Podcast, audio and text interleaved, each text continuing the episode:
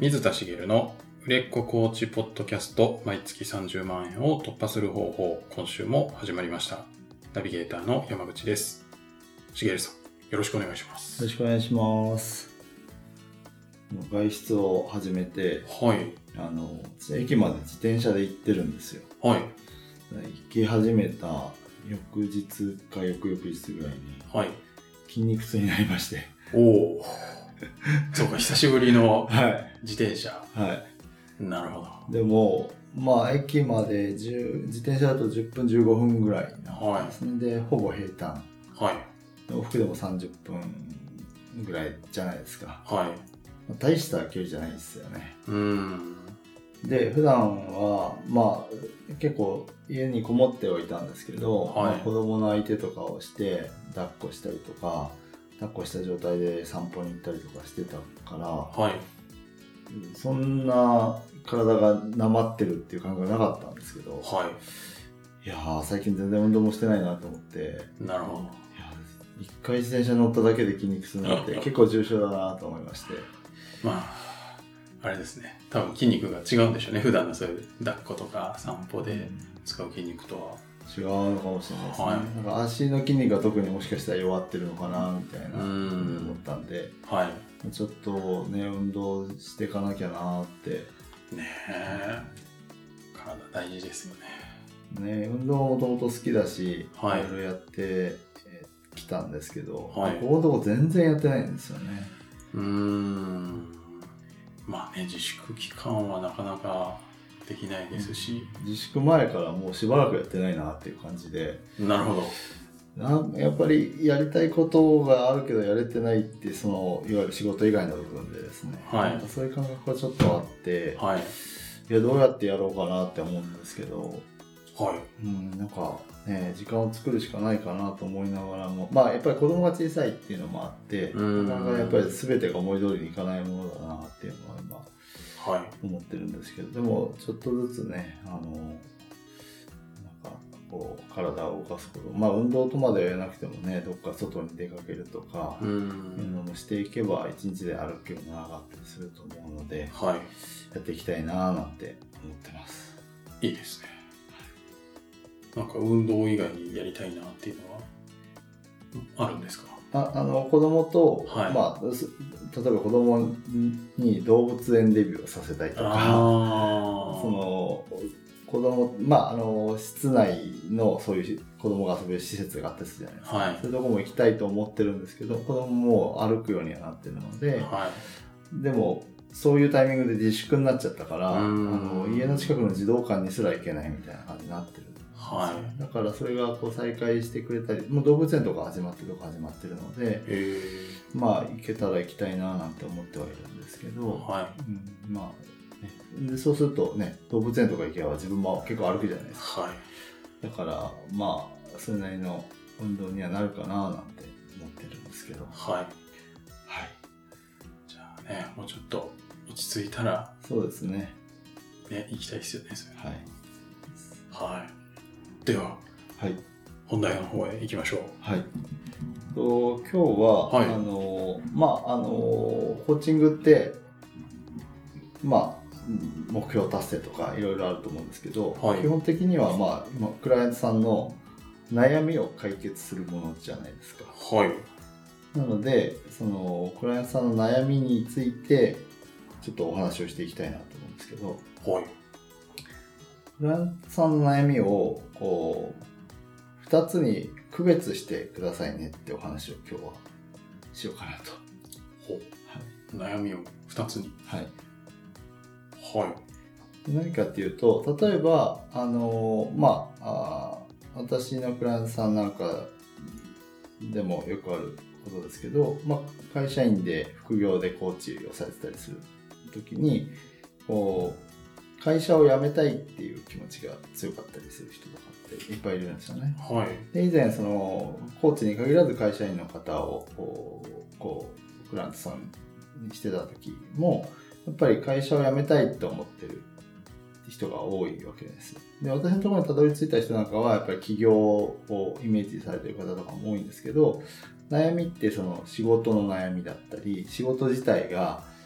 えー、と例えば好きじゃないことをやってるけどお金のためにやんなきゃいけないとかうん。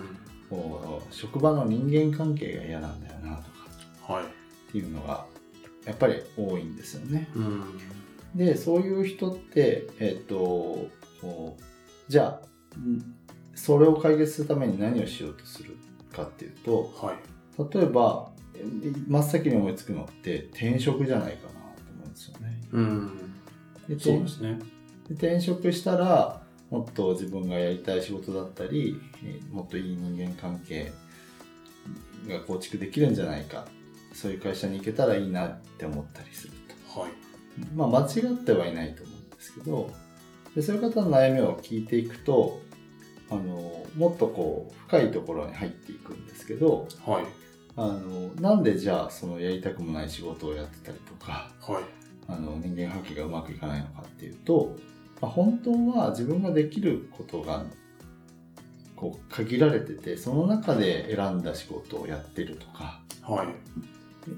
何が言いたいかっていうとやりたいことじゃなくて自分はできることがこれだけしかないからはい。その中でこれを選択してるみたいな思考だったりとかはい。いや人間関係を構築うまくできない自分がいるうん。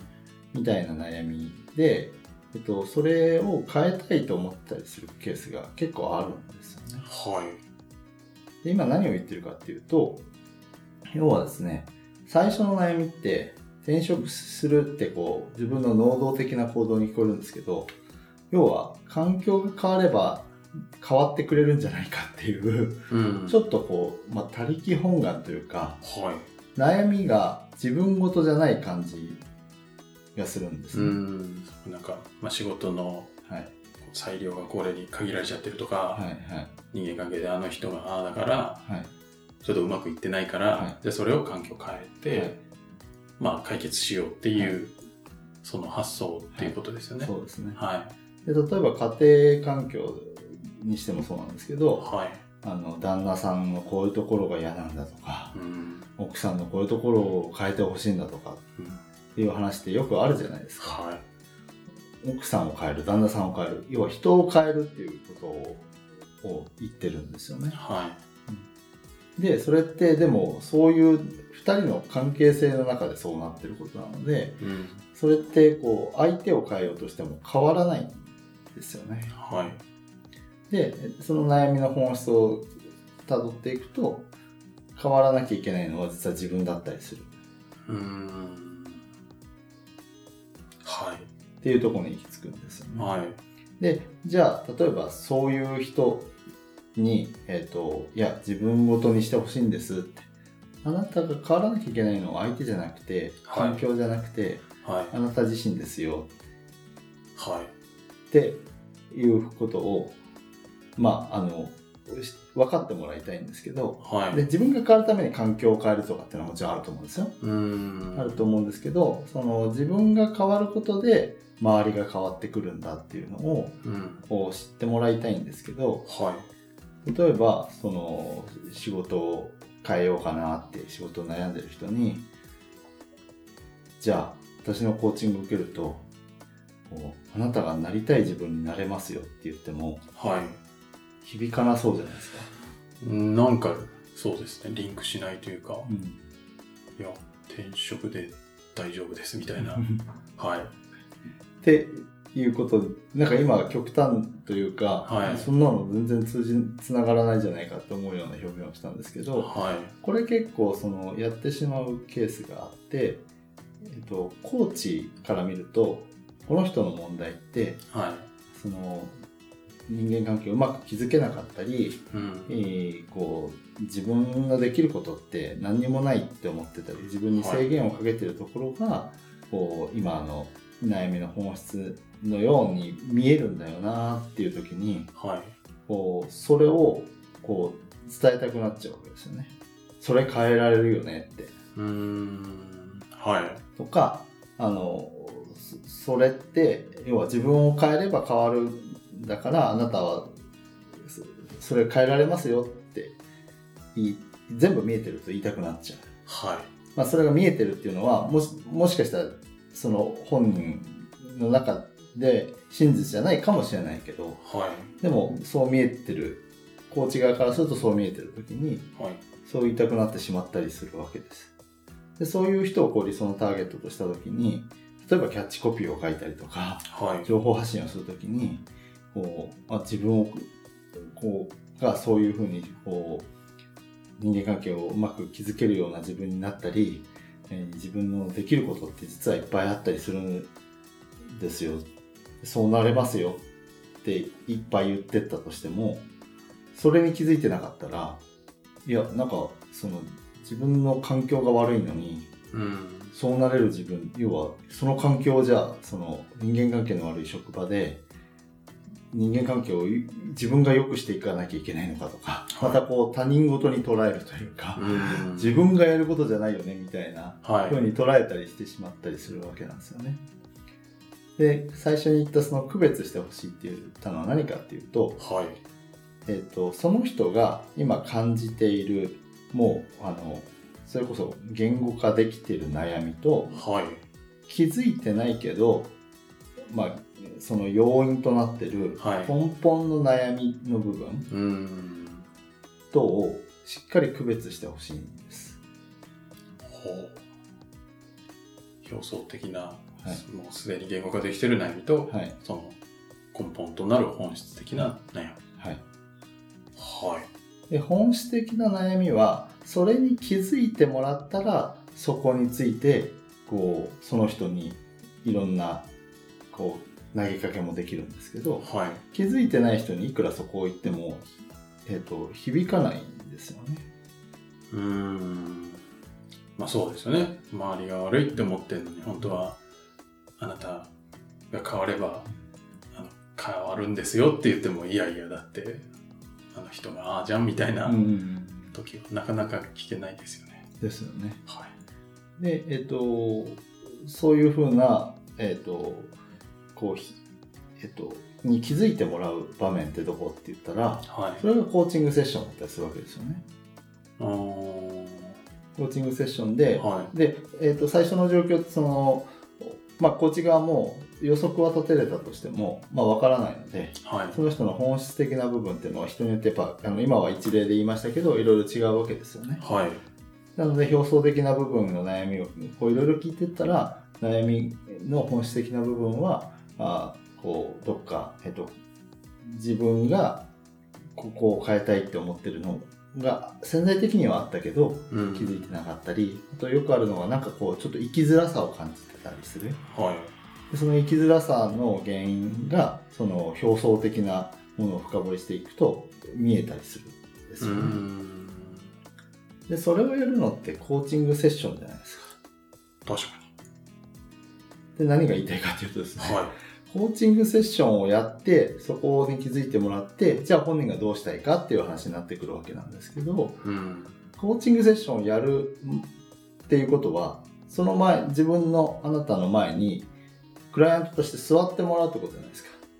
はい少なくとも体験セッションでも何でも無料でもいいんですけどはい座ってもらう状態まで来てもらって初めてそこに踏み込めるわけですよねうんはいなのでそこに座ってもらうまでの過程例はいえば集客をするとかはいっていう段階でその本質的な悩みのところを一生懸命掘り下げて情報発信したりとかしても、ひとかそのお方へ向けてこの人クライアントになってくれたらなと思って投げかけをしていくときに、えーその深い悩みの部分を変えていけますよっていくら訴えかけても響かないんですよね。はいだから表層的な悩みを解決できるってことを伝えてあげなきゃいけないんです。あーまずはい、ははいなので、あのー旦那さんがにこうなってほしいと思ってるけどっていう不満がいっぱいある、はいまあ、それって解決できますよって言われたら解決したいって思うじゃないですか。うん思いますね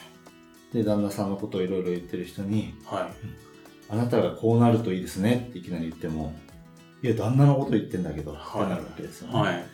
だからその表層的な悩みが解決できるっていうふうに思ってもらわないとあなたの前に座らないってことになるうん。ので、そこをこう一あの要はですね一緒くたにしてるケースが多いと思うんですはい。クライアントさんの表層的な悩みとい本人が気づいてない潜在的な本質的な悩みが、あーこうくえっと、コーチからすると両方一緒に見えちゃっていてうん。気づいてないか気づいてるかをはい。分けてないのでうん。どっちにアプローチしてるかっていうのをは見失うというかい。うん。っていうケースがあるとはい。あのクライアントさんに響くはずなのには響いてないみたいな状態になる可能性があるんですい。ね。なるほど。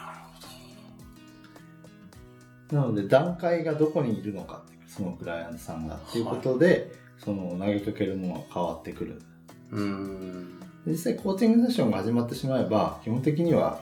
き聞き出す引き出すのがコーチの仕事なのでこちらから何かこう投げかけることはないと思うんですけどやっぱりこう集客の段階とかっていうのは、はいやっぱりこっちから情報発信をしたりとかうんそ。れこそブログ書いたりメルマガ書いたりとかはい。するするえーしその本人に向けてなんかもうダイレクトでメッセージを届けることもあるかもしれないしまああの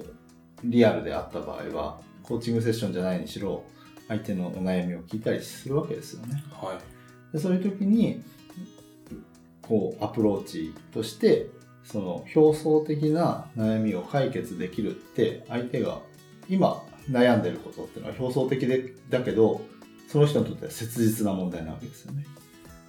でそこが解決できますよっていうふうにしてあげることで、えー興味を持ってもらってはい。でその本質があの、まあ、行き着くところ、まあ、最終的にはやっぱり自分ごとになると思うんですけど、はい。おその自分の何かを変えることによって、えー職場の環境が良くなったり、うんその結果転職になればそれはいいでいいわけですし、はい。同じ職場の中で何か変わっていってもいいしうん企。業になってもいいし、はい。その選択はそのクライアントさんがするだけの話なのであの結局自分と全く合わない人が職場にいっぱいいますって言ったら結局やっぱ環境を変えなきゃいけないと思うんですよね。うん。人の価値観を変えられるわけじゃないので、はい。自分の価値観を変えることは可能ですけどだかはい。らその場合は合わないから離れましょうでいいんですけどそれがただ単に環境を変えれば良くなるんじゃないかっていう転職とは違うってことですよねなので、えっと本質的な悩みにアプローチするんじゃなくて、えー表層的な悩みを、お解決できるっていうのを聞いてもらうことで、えーあなたの前に座ってもらって、うんそしたらそこから本質的な話に入っていきましょうね。っていうことを、はいこうまあ、するためにはい。あのあなたが見えてるそのクライアントさん候補のはい。人の悩みとかはい。課題がクライアントさんが分かってるか分かりませんよっていうことをお伝えしたいってことですね。なるほど。分かってないのに本質的なことをいくら言っても、はいなかなか分かってもらえないので、まずはい表層で分かるところからメッセージを出していくとはいいうことですね。はい、はい。ありがとうございまありがす。とうございます。では、最後にお知らせです。えー売れっ子コーチポッドキャスト、毎月30万円を突破する方法では、皆様からのご質問を募集しております。コーチとして独立したい、もっとクライアントさんを集めたい、そんなお悩みがありましたら、しげるさんにお答えいただきますので、どしどしご質問ください。ポッドキャストの詳細ボタンを押すと質問フォームが出てきますので、そちらからご質問いただければと思います。それでは今週はここまでとなります。また来週お会いしましょう。ありがとうございました。ありがとうございました。